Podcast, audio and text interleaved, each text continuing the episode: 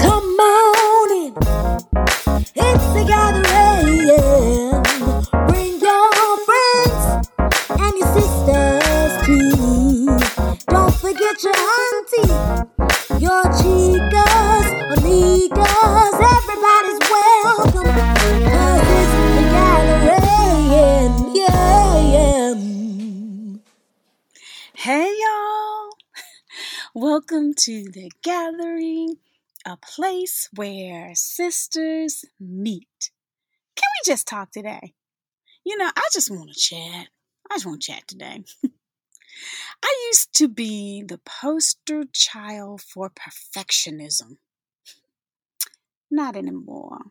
Gone. Perfectionism has been dismissed. now, y'all, I'd be lying if I said I don't still struggle. I I continue to be hyper attentive. and that's a cute way to say it. Hyper attentive. Why? Why? Well, you know, that might open up a can of worms, and I don't like creepy, crawly things, but I'll give you a little something. Growing up, my daddy required us. I guess I can say me. Yeah. He he required me because some of us could get away with stuff, and that's a whole nother podcast. he required me to be close to perfect. hmm Many of the conversations that my dad and I had began with the line, You supposed to be. hmm You supposed to be. Yeah, it still rings loud and it stings a little too. He would say, You supposed to be, Nuna, you supposed to be better than me. Y'all, if I ever made a mistake or if I wasn't living up to my potential, my daddy told me in his corrective talk, You supposed to be better than me. So, for the most part, I spent my life working to be better. Can y'all say pressure? Y'all, Jonathan McReynolds has this song that says, Take from me all the pressure, pressure, pressure to be someone that you did not create. Honey, God did not create me to be a ball of nerves, but for a great deal of my life, I have been. I remember this one time, this lady, I didn't have a relationship with this woman. She just came up to me and said, You have a lot of nervous energy. she said, Every time I see you, you're just a ball of nervous energy. Yeah, I consider this lady to be a tad bit messy because of her associations, but she seemed, you know, genuinely concerned. But that did not keep me from being mad at her. I'm like, lady. Y'all, I had a conversation with her in my head. Uh-huh. And it wasn't a holy conversation. but to sum up the conversation, I pretty much told that lady, you don't know me. But guess what, y'all? She read me. she read me right. This was years before we were throwing the word anxiety around, because that's what was really going on. Mm-hmm. She read me right. she did.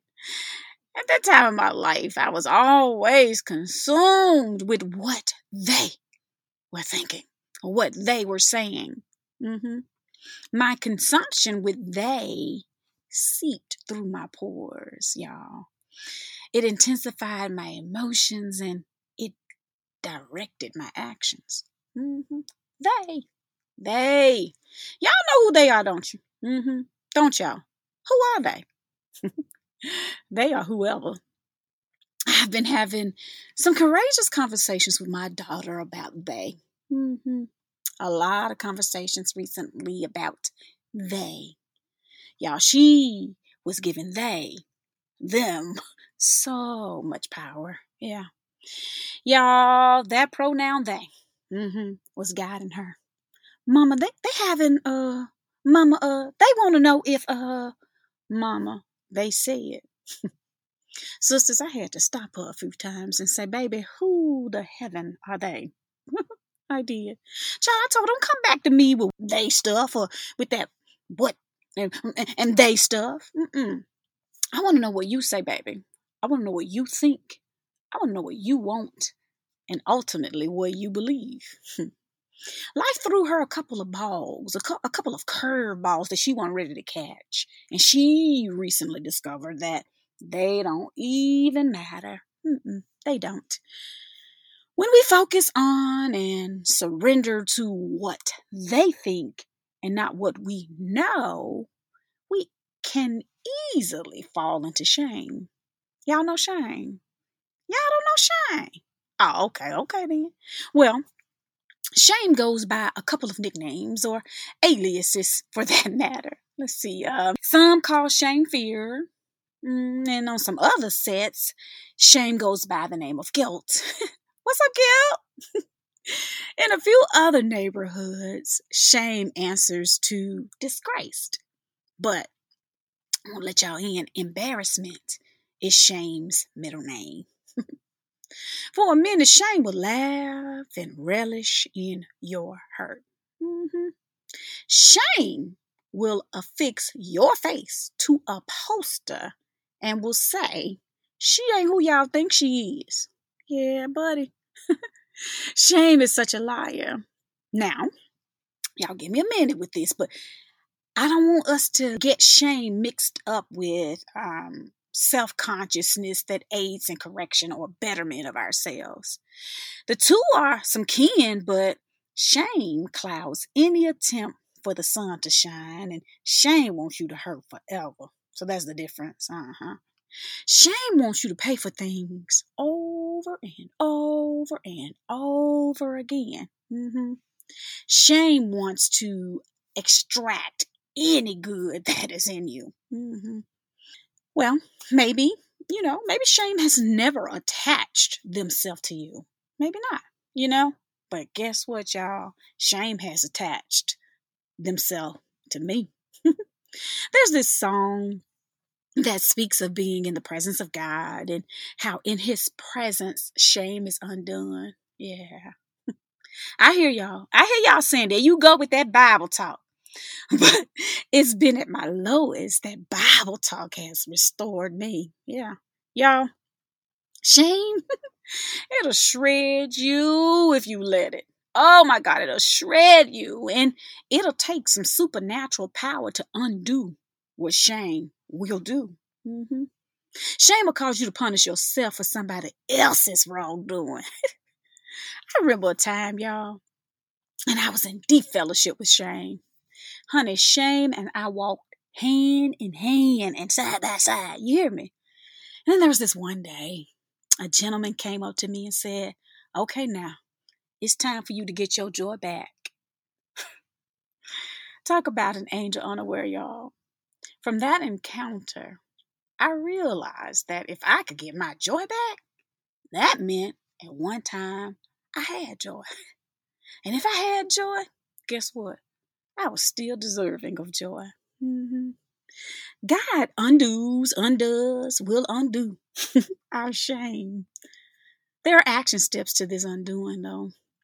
You know, it's kind of like faith. You know, how faith without works is dead faith. You kind of have to cause yourself to believe in you again.